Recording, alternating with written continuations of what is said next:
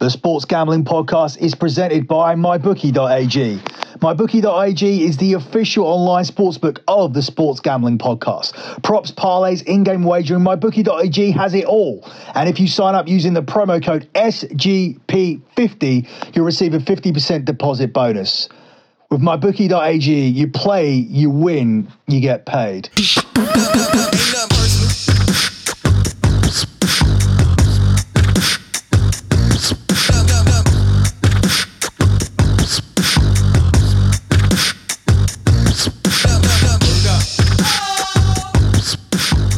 Are listening to a special edition of the EPL show here on the Sports Gambling Podcast Network.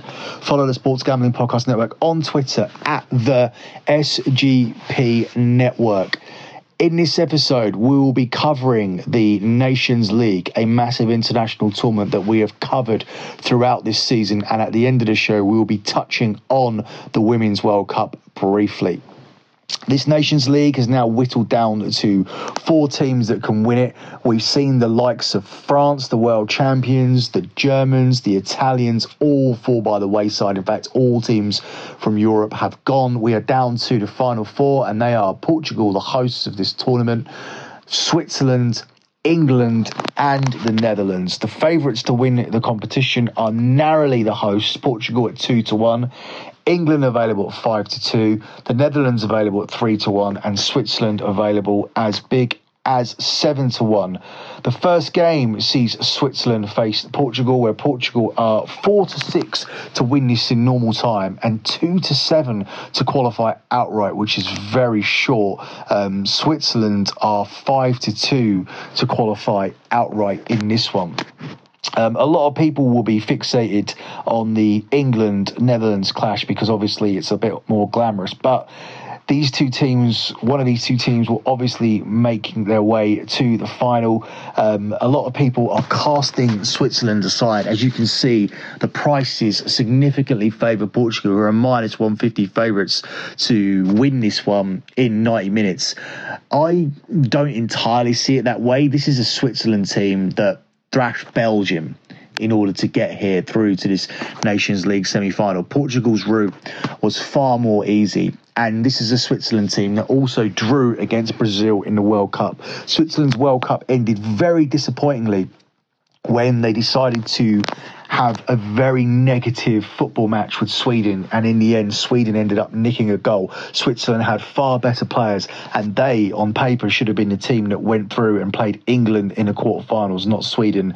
And uh, whether they've learned from that or not is really irrelevant because I don't think in this instance that Switzerland really do have the better players. I think in that game it was a mistake for both, well, for Switzerland to be so overcautious. I expected it from Sweden, which is why I believe last year I did say that that game would go on to two and a half goals. I expected Sweden uh, to implement a tactic where they tried to stifle Switzerland, but Switzerland did pretty much the same, and it resulted in the most boring game in the entire World Cup, and uh, Sweden ended up nicking it. And in this instance, it could possibly be the right tactic because maybe Portugal are the better team on paper, but I'm also expecting Portugal to, to come in with the same tactic as well. They they won the Euros in 2016, one of the worst tournaments I ever had personally in terms of in terms of betting, and it was a poor watch as well.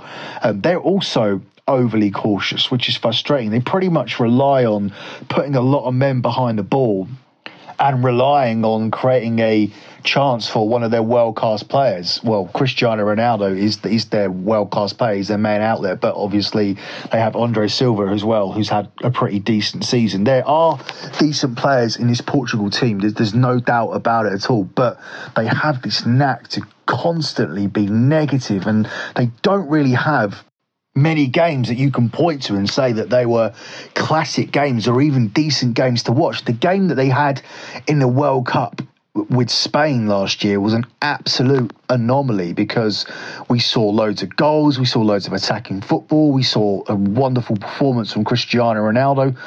Otherwise, aside from that, we're pretty much looking at a Portugal team that like to sit back and nick goals, and that's really not how they should be playing. And it's kind of reminiscent of that Sweden Switzerland game, whereas in this instance, Switzerland are occupying the role of Sweden and Portugal are occupying the role of Switzerland, whereas they do have the better players, but based on their history, I can't see them really coming forward and, and taking this game by the scruff of the neck.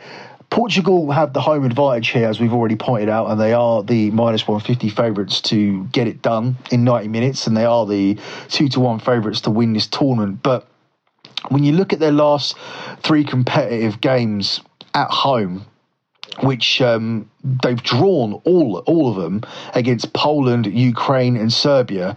Um, it doesn't look particularly daunting for Switzerland, who are actually better than all of those three sides. Because so, as I said, um, I don't personally think that I can touch Portugal in this game, although I do expect them to go through. Um, I'm also not touching the the two to seven for them to qualify. But again, as I said, I do expect them to go through. I do expect Portugal to be waiting there somehow um, as the team that, that are, that are waiting there to play England or the Netherlands. It just doesn't appeal to me to back them either way. Two to seven is too short, and um, four to six I don't want to be a part of because I'm not sure if they can finish this game in 90 minutes if they can't get wins against Poland, Ukraine, and Serbia. Although, of course, um, they aren't competitive games, and this is a massive game. It's going to determine who are the first winners of the Nations League. Well, it will give our people an opportunity to go through to the final to determine who will be the winner of the Nations League. For me, I just think that um, these two teams are going to cancel each other out. I think Switzerland will be brought down to Portugal's level of dullness. And uh, considering Portugal's recent results, it seems generous to me that under two and a half goals is available at an underdog price of even money. It's uh, 8 to 11 that it's going to go over two and a half goals in most places. And um, it's ten it's uh, even money sorry that it will be under two and a half goals. And, and i really like the under two and a half goals. There's actually nothing to separate these two teams in the world ranking. Switzerland is seventh sorry, um, Portugal are seventh and Switzerland are eighth in the ranking. So it's really hard to make a case again for for, for me to, to back Portugal here. Um, it could go down to the wire. This one, um, there's a penalty shootout price of six to one. That's not backing a team.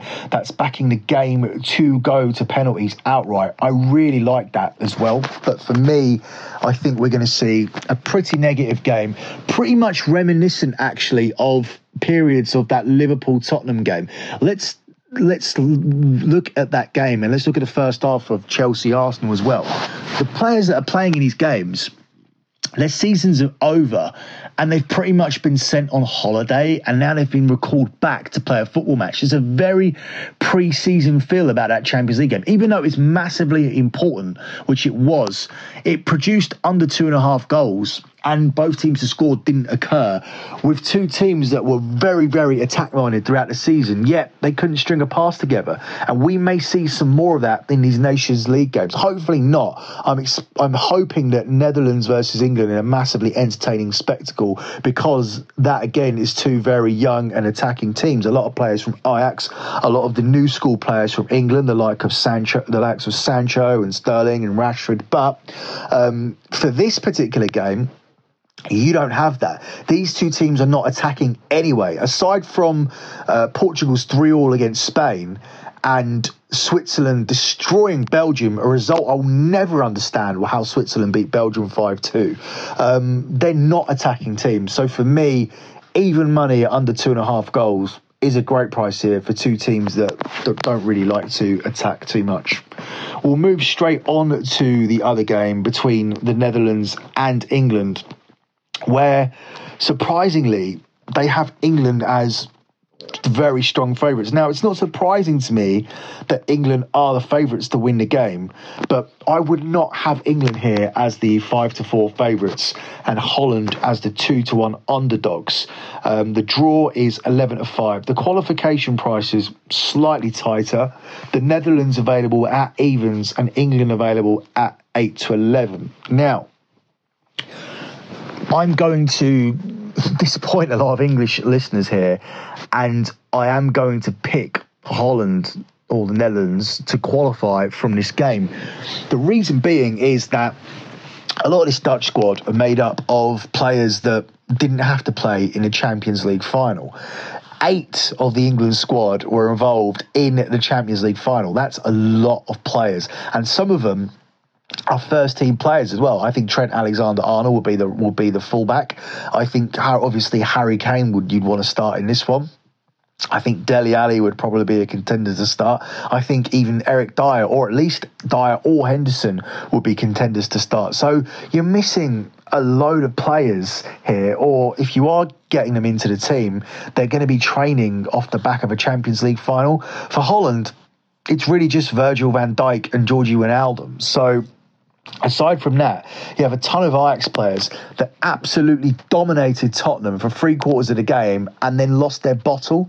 Here, they have the more experienced players to carry them through. In addition to that, some of their better players, like Memphis Depay, have been rested for ages. Now, rest isn't always a good thing, as we saw in the Champions League final. It was a very, very poor game, and um, I'm hoping this one isn't a poor game. And um, I think Gareth Southgate will have it drilled into his men, um, and they'll be training for longer. And I don't think they'll be going out to Marbella like um, like like the two teams in Champions League did.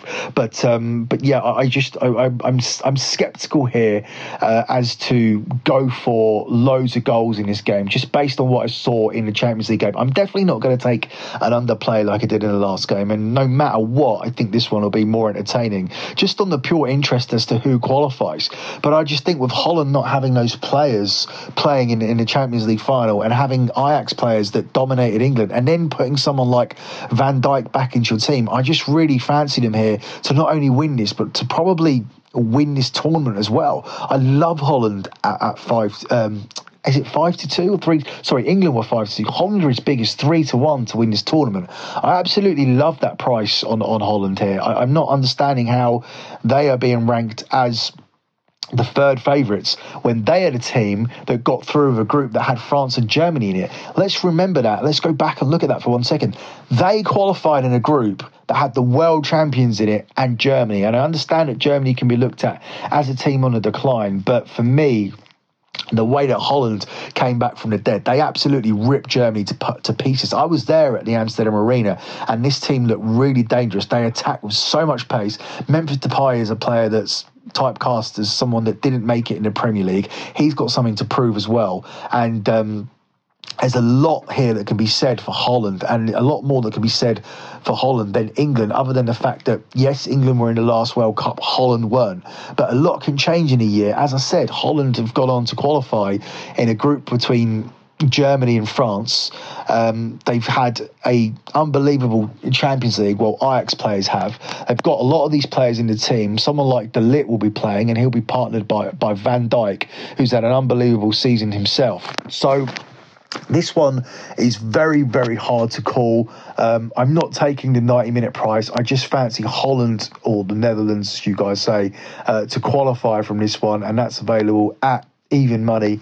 As I said, it's a bet against my country. Obviously, it's not going to be too popular, but um, I just have to go with um, with the dark horses here. I just feel that they have there's more going for for the Netherlands in this one than there is against England. And obviously, people look at England's journey here, and they'll be like, and they'll be saying, "Oh, we won in Spain, and and we won against Croatia, and we got through from one 0 down." Yeah, I, I know all of that, but at the end of the day, um, you look at the centre back pairing of Van Dijk and De Ligt, and it just personifies what Holland are. They are a perfect blend of youth, experience, and quality. Um, England's front three is obviously exciting as well with Sancho, Sterling, and potentially Kane, maybe even Rashford. But I just think there's a lot of players here that have failed throughout the season.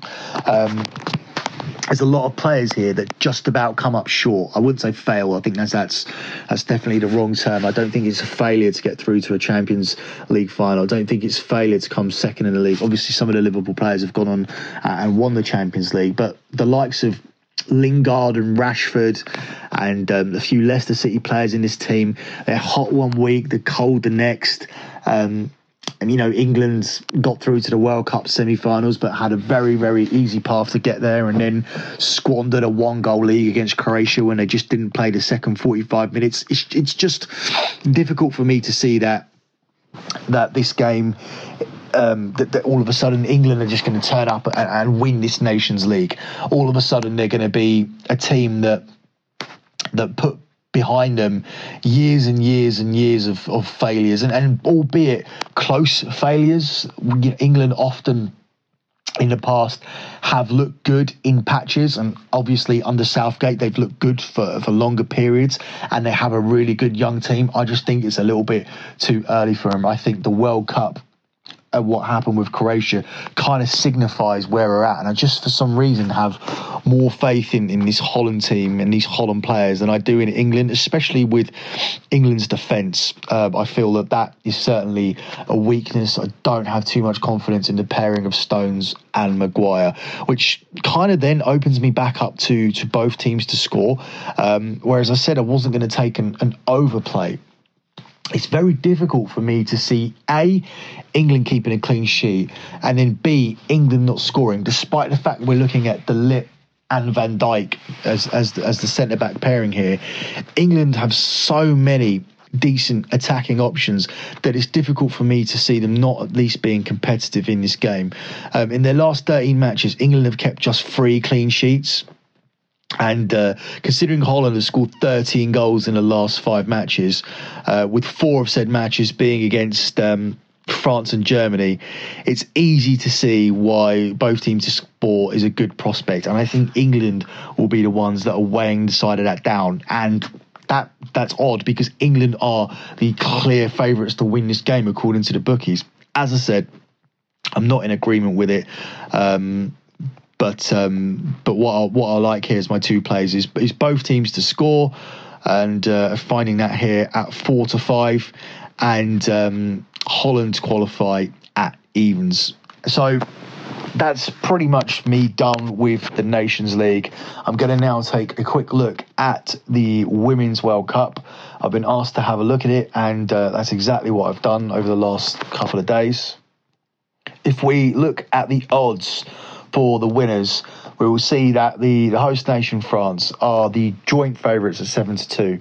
They're joined by the USA at seven to two, Germany at eleven to two, England at seven to one, Japan fourteen to one, the Netherlands fourteen to one, Australia eighteen to one, Brazil twenty to one, Spain twenty to one, Canada twenty five to one, and then twenty five to one plus for bar the rest of them it's uh, it's interesting to me that the the USA and France have marked up here as the uh, as the as the joint favourites to win.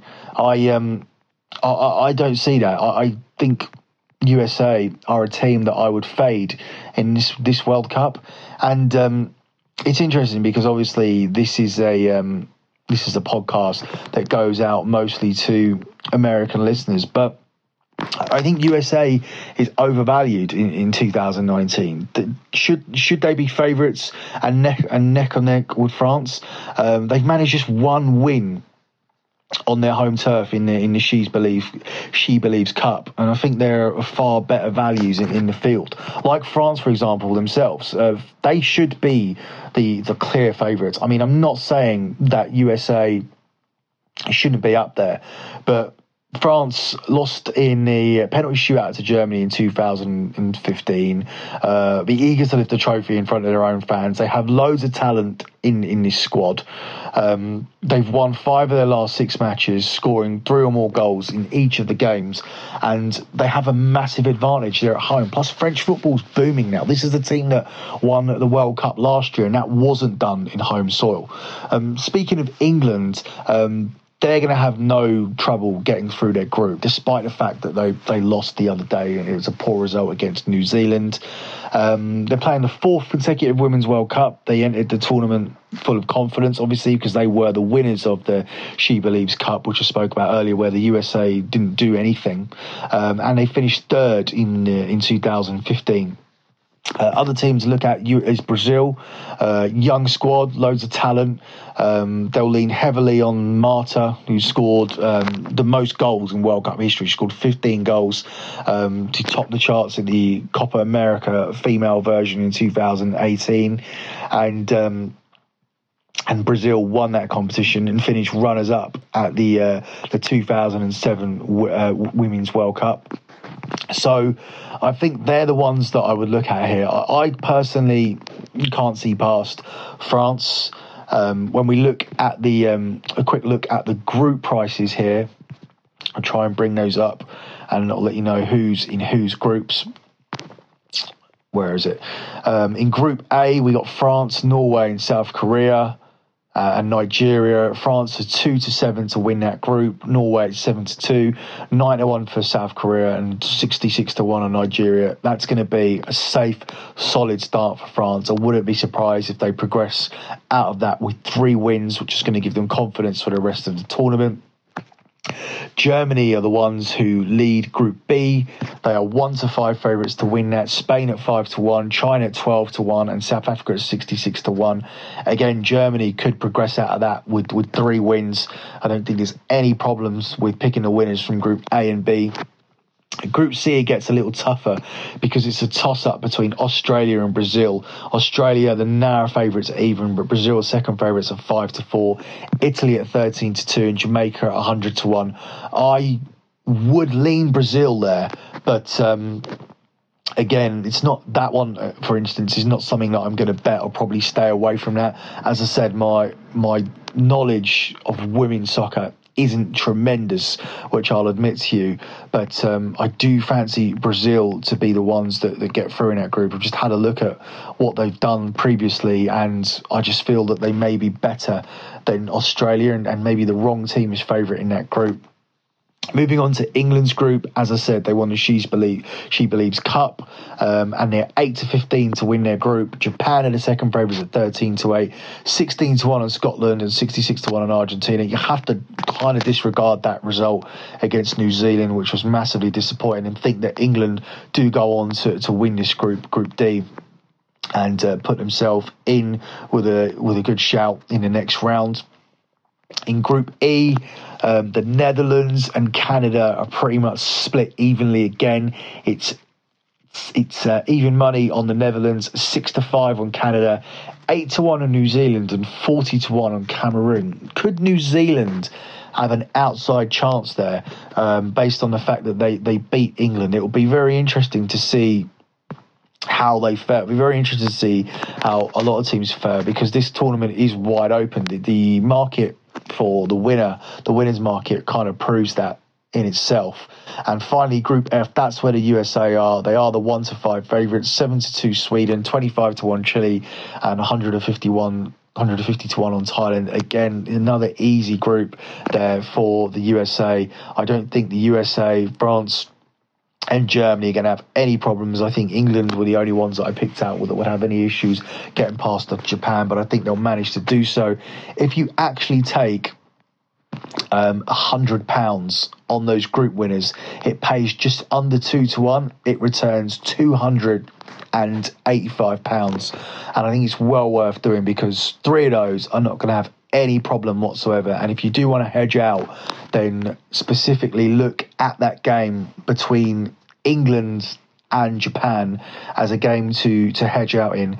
I believe looking down at the fixtures that it doesn't happen um, straight away. Uh, Japan start against Argentina, England start against Scotland, so you have an opportunity to hedge out later on in the competition after England have got wins against Scotland and, and I expect Japan to win against Argentina, then you have the opportunity to hedge out. Looking at some of these women's prices, it's difficult to bet on the women's matches and really find any value. It opens with France against South Korea, where France are one to seven favourites.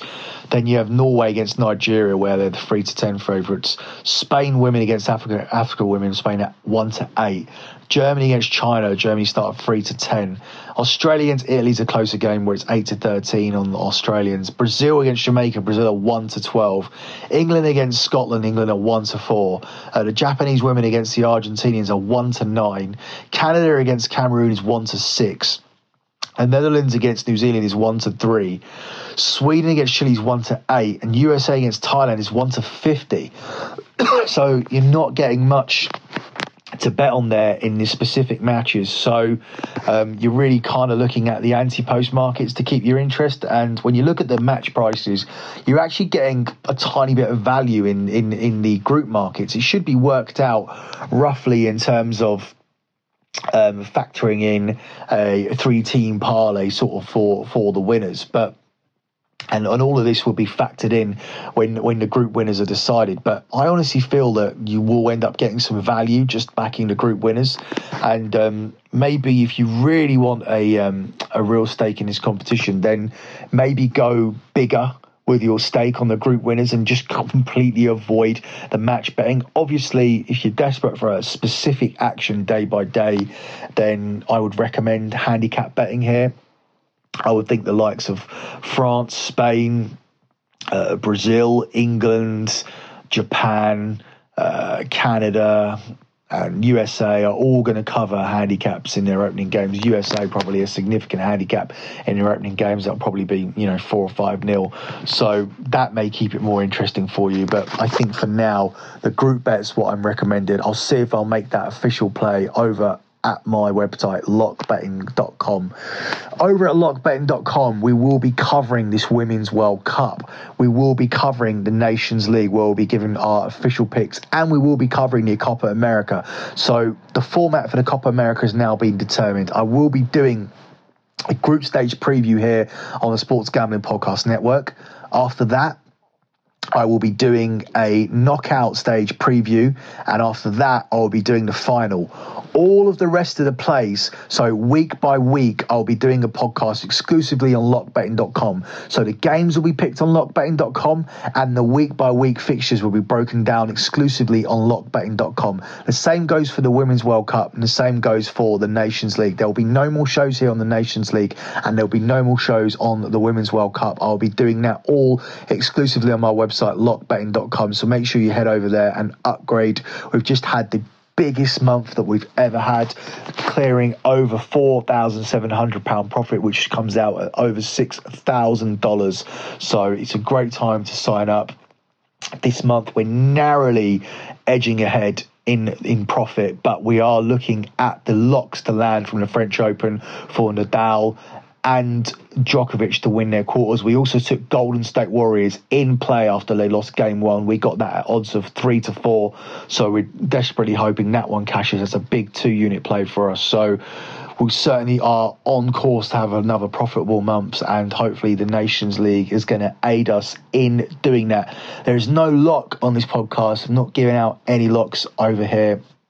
I'm going to be saving the saving all the bets for my website now for the summer. Obviously, there are a few members that have decided that um, they don't want to stay with the website because there's no soccer picks, but there is going to be NBA, which, as I said, we've got an in play on Golden State Warriors, which is going very well. There's lots of MLB. We've got a winning record in that as well. Uh, WWE, UFC, boxing, um, tennis. Uh, we're six, uh, sorry, seven and one now uh, on our one unit plus plays with the over unders at the French Open, and of course the Cricket World Cup is going on, and of course the Rugby World Cup is coming up as well. So there's still tons and tons and tons going on, and there's actually tons and tons of soccer going on as well.